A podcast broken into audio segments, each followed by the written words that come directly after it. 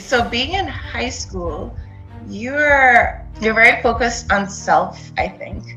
So you're focused on studying by yourself or with a group, but doing the exams by yourself. When you switch to medical school, you're suddenly like the underdog again. So you're the first two years you're studying really hard by yourself or with a group, but then you're forced to work with groups on group projects. You're forced to constantly expect the unexpected. You're always a series of firsts. You're constantly doing things first again for the all, the time. So you're you're getting used to being I guess being more prepared with being unprepared and learning better to prepare for what comes next. I think during medical school as well, you see a lot of new medical things for the first time. You're being ushered into clinical practice, and that can be really scary. So you're experiencing a you either become really callous or you mm. learn to deal with all of the emotions that come with seeing people die for the first time.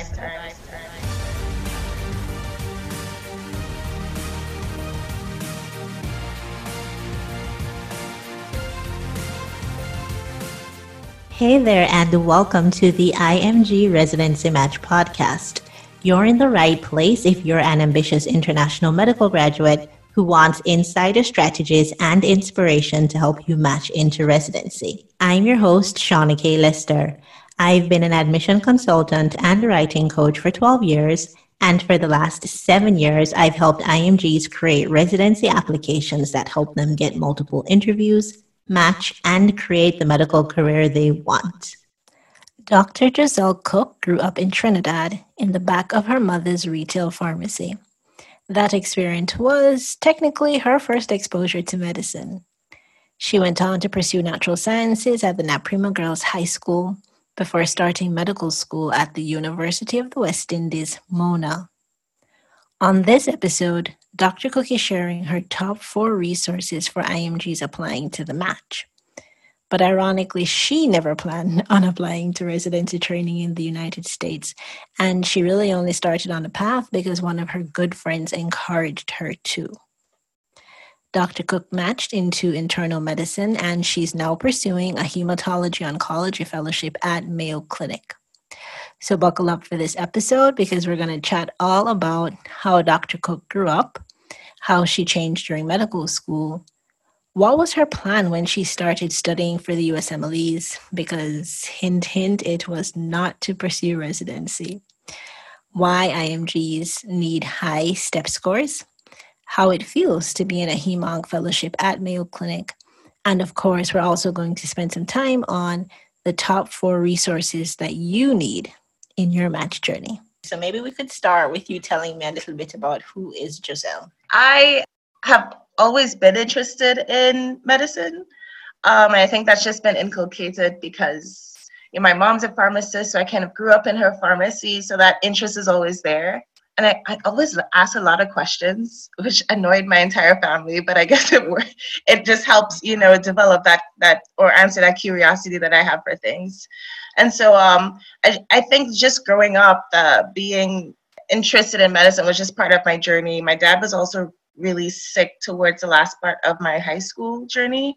Um, and right before I uh, went to med school at UWI, I had to take a year off actually just to like take care of him. So that really, really honed my interest even more in like and my desire to to pursue medicine and and and to become a physician. But apart from all that medicine stuff, I, I, I love a ton of things. I love outdoor activities. I love music. I'm obsessed with music. And, you know, I just love, you know, getting together with the friends. So it's it's so it's very multifaceted. It's not just medicine and research and work, but I feel like I, I'm just a diverse, eclectic interests. So tell us a little bit about where you grew up. So you're in your mom's pharmacy. In which country? What was growing up like? Yeah, I grew up in Trinidad. My mom had a pharmacy in, in, in one of the malls. So it was a retail pharmacy. So I would just stay in the back and like help or or not help. As I got older, I would like I would, you know, try and do some of the caching and things like that. So mm-hmm. that that was really good, I think, in exposing me to auxiliary healthcare and and what the role that other people play or other other professions play in, in medicine I think that was my first direct immersion into it. I would also go to like pharmacy conferences with my mom. But I mean, but, outside of medicine, just like but, the regular but, child Joselle. Yeah, but up, aside from that, I mean, growing up, I was just really athletic. Yeah, I did like 5Ks with my mom pretty early. I was into music quite a bit, playing musical instruments. I mean, high school, high school was great. You know, just you just being a, like a regular girl and you know mm-hmm.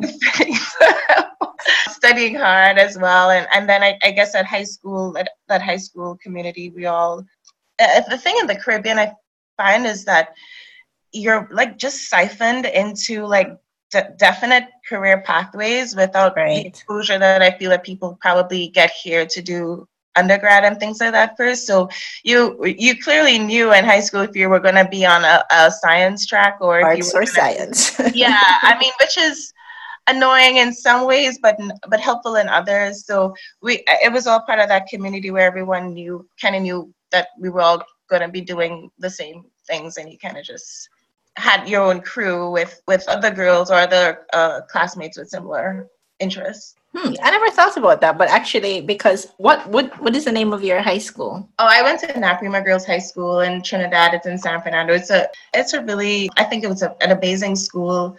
Really, you set the stage for a lot of great academicians and you know professionals coming out of Trinidad. Absolutely. Okay, I get that. I didn't think of that before because at you know my high school, Immaculate, we have these lunch groups, kind of like girls who you're friends with oh yeah, we de- we definitely had some lunchtime escapades.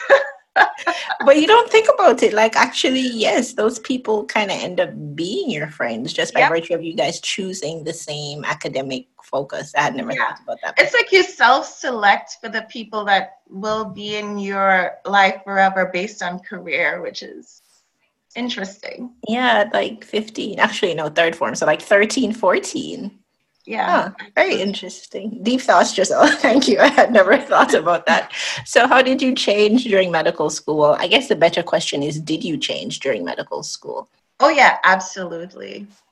Absolutely. So, being in high school, you're you're very focused on self, I think. So you're focused on studying by yourself or with a group, but doing the exams by yourself. When you switch to medical school, you're suddenly like the underdog again. So you're the first two years you're studying really hard by yourself or with a group, but then you're forced to work with groups on group projects. You're forced to constantly expect the unexpected. You're always a series of firsts. You're constantly doing things first again for the all, all the time. So you're you're getting used to being I guess being more prepared with being unprepared and learning better to prepare for what comes next. I think during medical school as well, you see a lot of new medical things for the first time. You're being ushered into clinical practice, and that can be really scary. So you're experiencing a, you either become really callous or you mm. learn to deal with all of the emotions that come with seeing people die for the first time or seeing people you know in different uh, aspects of medicine for the first time so you get to uh, deconstruct you know those emotions and and learn how to deal with them, which is what I did. And I think that was really, you know, one of the major first steps in in my career or my trajectory, just learning to understand and depack all of the emotions that you see. And I think another big thing in medical school is just learning the hierarchy of of medicine, learning where you stand and learning that you can also climb that hierarchical ladder but have respect for people above and below you learning those mm. learning those lines of respect and having humility is is something that will definitely get you through medical school and, and has helped me and then you also learn about mentorship having someone to that's the first time i, I feel like I, I sort of understood mentorship having someone take you under their wing to help you get through medical school and at the same time learning how to mentor the newer medical students below you. Mm-hmm. And then lastly, I think teamwork. Teamwork was a big part of what I learned in medical school since I didn't have to, you know, be oh, part yeah. of an actual team and in high school. That's interesting. Normally, when people talk about hierarchy, they talk about the people above them. But yeah, you have to learn respect for the people above and below. Yeah, and you have to learn to work with. If for the first time in medical school, you're working with nurses, you're working with pharmacists, you're working with a ton of other people that you have to get along with. You can't be dismissive, and you have to recognize everyone has an, an important role to play. So, I think learning that also happens in medical schools. It's a definite process. All right. So after medical school, and you can tell us where you did it. I just realized we didn't bring that up. So, after medical school, and you start thinking about further training, why did you decide on doing that in the United States? I actually did not intend to do training in the United States. Okay. completely 100% honest. Okay. I intended to do residency. I went to medical school at the University of the West Indies in Jamaica. I intended to do residency at the University of the West Indies in Jamaica. However, I had a really good friend who kept urging me to do USMLEs, and and she actually would not stop bothering me about them for several, almost a year. And oh. so, yeah, and so I just, you know, I thought about it and I said, you know what, I'm I'm gonna do it. So we actually both did the USMLEs together. And, and when I did them, it was actually not with the intent of doing residency. I was so sold on doing residency at the at UWI in Jamaica, which is an, an amazing establishment. Mm-hmm. I said I would use my USMLEs for fellowship after I did my residency there because that's what I saw a lot of the other consultants or residents in Jamaica having having done. You know, did the residency and then afterwards go to go do a fellowship. So that was the plan. But then plans quickly changed. Why did your plans quickly change? Why did my plans change? My plans changed because while studying for the USMLEs, you realize that there's there's it's a whole different uh, system of training and, and education and learning that you're exposed to while you're doing the the USMLEs. And essentially my mind was just blown. And I really wanted to really immerse myself more in that. So I still tried to not follow that urge because I, I did have a family and I did have a husband who didn't want to do that at the time. So I, I stayed in the Caribbean. But then after two years of trying to establish a place in terms of education and residency, I decided to follow my my gut and come here. Very, very unexpected because I honestly did not it was not like my first intention. I think probably most people you would talk to have planned to come here from like med school. Med school. No, this was like three years after the fact. When you say all of the things that you were learning, were you just was it just a lot more knowledge than you knew was out there, or what was it? For the USMLEs, the construct of the educational program and, and how they they structure the information is very different from how it was done at in the British system or in the MBBS system. And then of course, while you're doing U.S. USMLEs, you're constantly on the internet searching blogs, looking up things, looking up more questions, looking up what other people's experiences are, where they where it's led them, and then you just naturally become more exposed to to more information, more and more and more information, which is you know what kind of leads you down a different path? Mm. did you start seeing yourself there? Like did you read any student blogs from people of in residency of course of course. That's that, that's exactly it. Just like reading the blogs reading where people end up um, reading what they did to get there and seeing where you are and where you want to be and seeing if that's something that you would want to do or sacrifices that you'd want to make is what caused me or led me here. So, looking back to that application period, once you decided to go ahead, what would you say were the top four resources that you had at your disposal and you used? Top four resources. Number one, you definitely need to carve out time. You definitely need to carve out time to study. And I would say that because you need, as an international medical graduate, you need to have high scores to compete not only with the traditional MD programs, but also the DO programs, which are American based. And as an IMG, you're at a definite disadvantage. Number two, the Kaplan videos were invaluable to me. I went through almost every single Kaplan video and I made notes from from the videos. I made my own notes because that's how I learn best, translating something that's live and then reconstructing it in my own way so that it's it's conceptualized in my memory. Uh, number three would be the UWorld question bank. I only really used one question bank and I, I did the UWorld question bank maybe two and a half times. You do it in the beginning just to see, get a sense of the questions and how you need to, to read the questions to derive the answer. And also it helps you to understand how to study and what to study for. And then uh, lastly, I would say I, I just use one additional resource, which would be the special pathology book. It's called Goljan Pathology.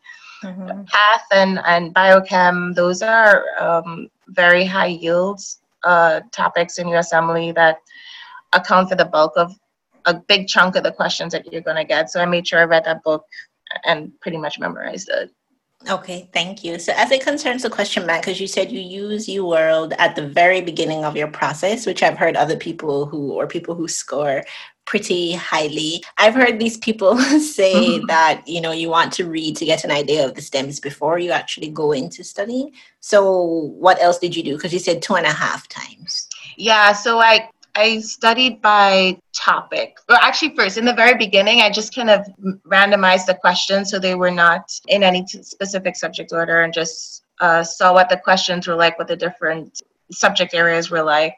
Then, after that, I made a definitive study plan over, say, a couple of months. So, say I was doing pathology, for example, I went through all of the path videos in Kaplan and then went through systematically went through every single pathology question in the question bank. And then any question that I got wrong, I would review again. You do the questions, you do the you study the information first, you do the actual questions in the question bank, you review, and then you just keep doing that systematically for each subject. And mm-hmm. so that way you do it once in great detail per subject area, and then I did it again per subject area.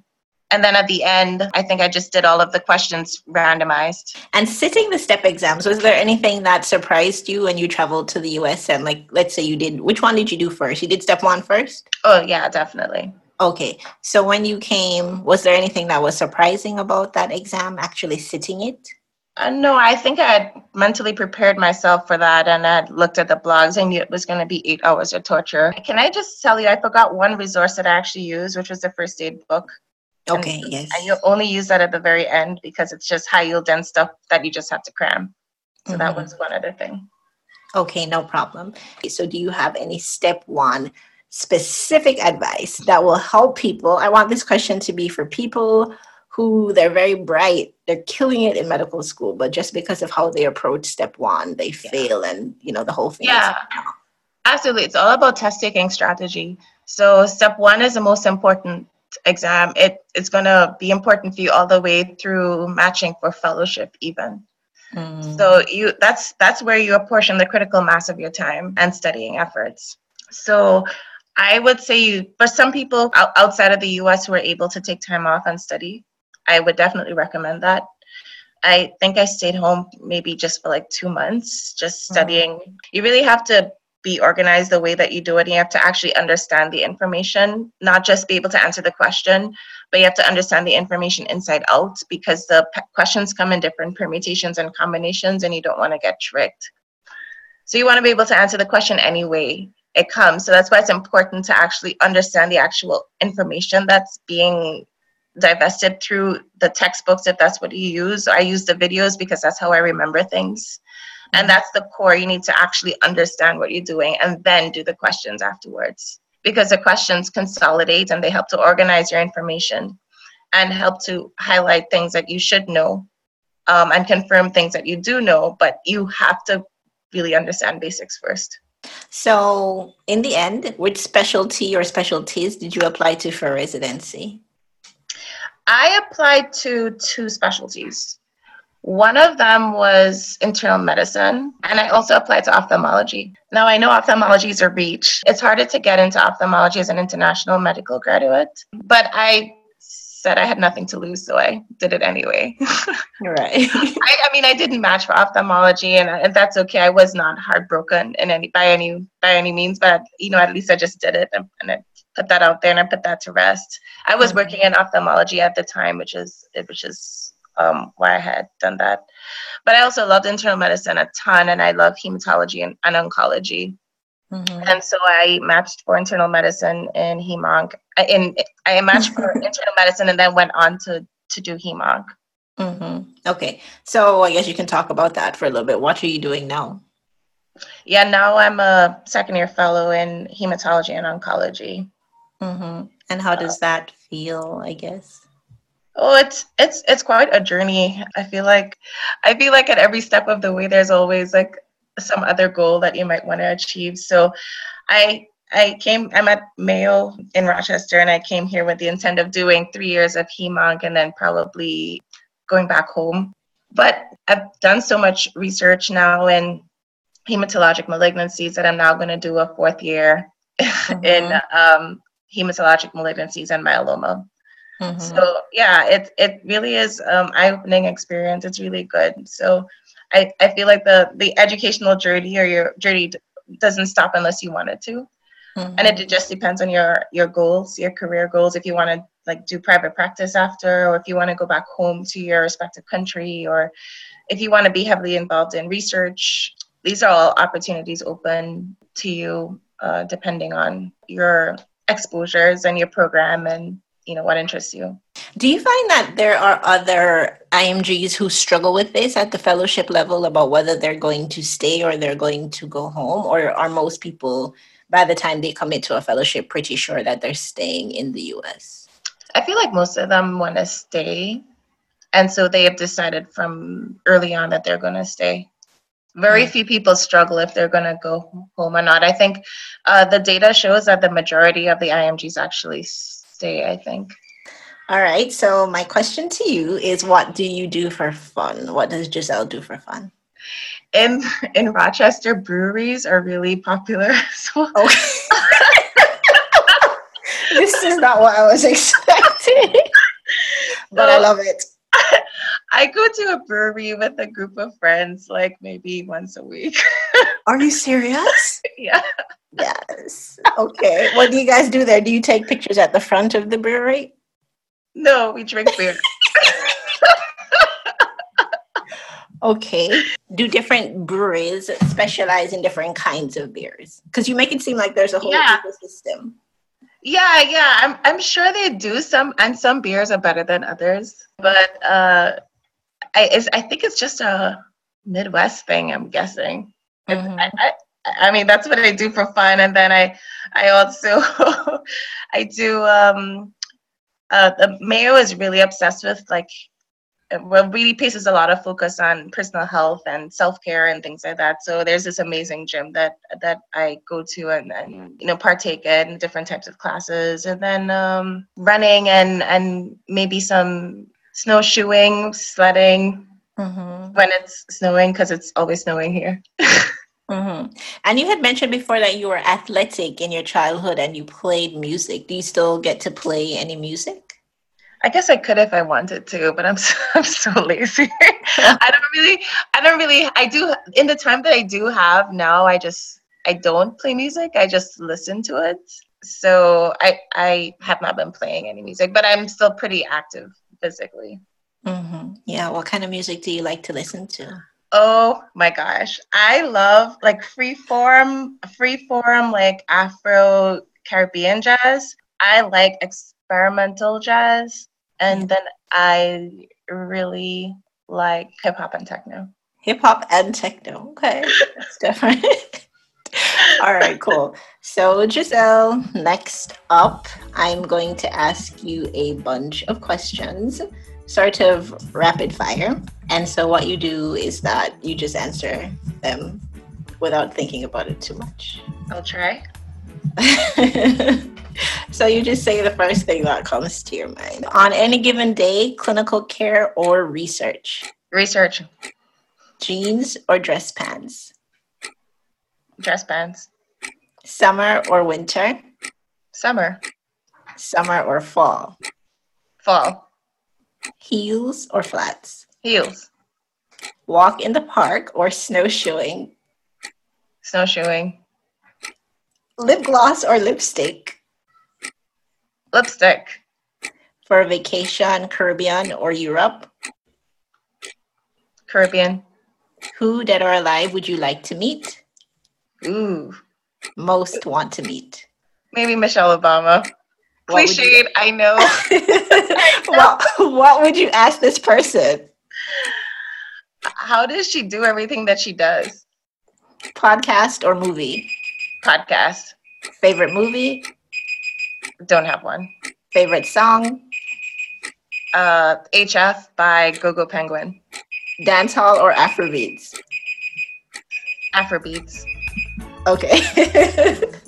and we're all done. Thank you. So, looking back at Joselle at Naparima Girls High School, if you had to tell her just a few things about what her future holds and encourage her, what would you say? Like if you wrote her a letter? Encourage, I would say, I would just say never give up.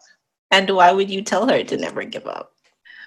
Because there's so much out there. There's so much opportunity. Even if one path doesn't work, another one will. All right. And so, my final question for you is that you've done so much and you've achieved so much. And I'm going to repeat that Joselle is here in part. I mean, I do, I do know you, Joselle. We're not, you know, best friends, but I know Joselle. But you're definitely here because I think everyone who I talk with about you, they have a really deep admiration for you. And no one ever is like, oh, Joselle's bright, you know, because bright people are, there are a lot of bright people in the world, although you are. But I think it's the complete package of what you bring to medicine with your brain as well as, you know, the heart piece that uh, makes so many people. And it's not just the friends we have in common. No, you're welcome. But it's not just her. It's like who I talk to. They're like, you gotta talk to Joselle because she's just, you know, a fantastic human being. Uh, guys. so, as somebody who has done all that work in medicine and you know, like you say, you listen to a ton of podcasts. I know you care about personal development as well.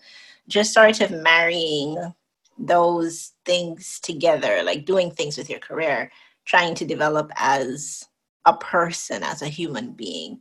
What is it all for for you? What do you want your legacy to be in terms of life, not just medicine? And I mean, in terms of life, it's just being a a really good person who's able to contribute to not only medicine but just also helping people in the community and not neglecting your family at the same time. It would be awesome if it, if if all those if those three facets could personal life, community, and academia could be my legacy. And for people who want to follow Joselle to see your work, where can they find you on social media? Oh, yeah, I am very active on Twitter. It's at Joselle Cook MD.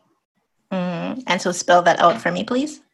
At J O S E L L E C O O K M D. All right. Well, thank you so much for talking with us today, Joselle. And I know that people are going to get so much value from this and, you know, see themselves in you. So thank you so much. Thanks for inviting me, Shauna. Okay. Okay. Thank you for tuning in to the IMG Residency Match podcast. To learn more about how you can match into your dream residency, even if right now you don't know where to start, go watch a free training brought to you by the IMG Residency Match Application Accelerator at imgresidencymatch.com. By the end of the training, you'll know how to create an application that communicates to programs why they need to invite you to interview and rank you highly so you can match. Now, don't forget to share this podcast with at least one colleague you know applying to the match so you can celebrate together on match day. And be sure to rate and subscribe to this podcast on Apple Podcasts, Google Podcasts, Spotify, or wherever you're listening.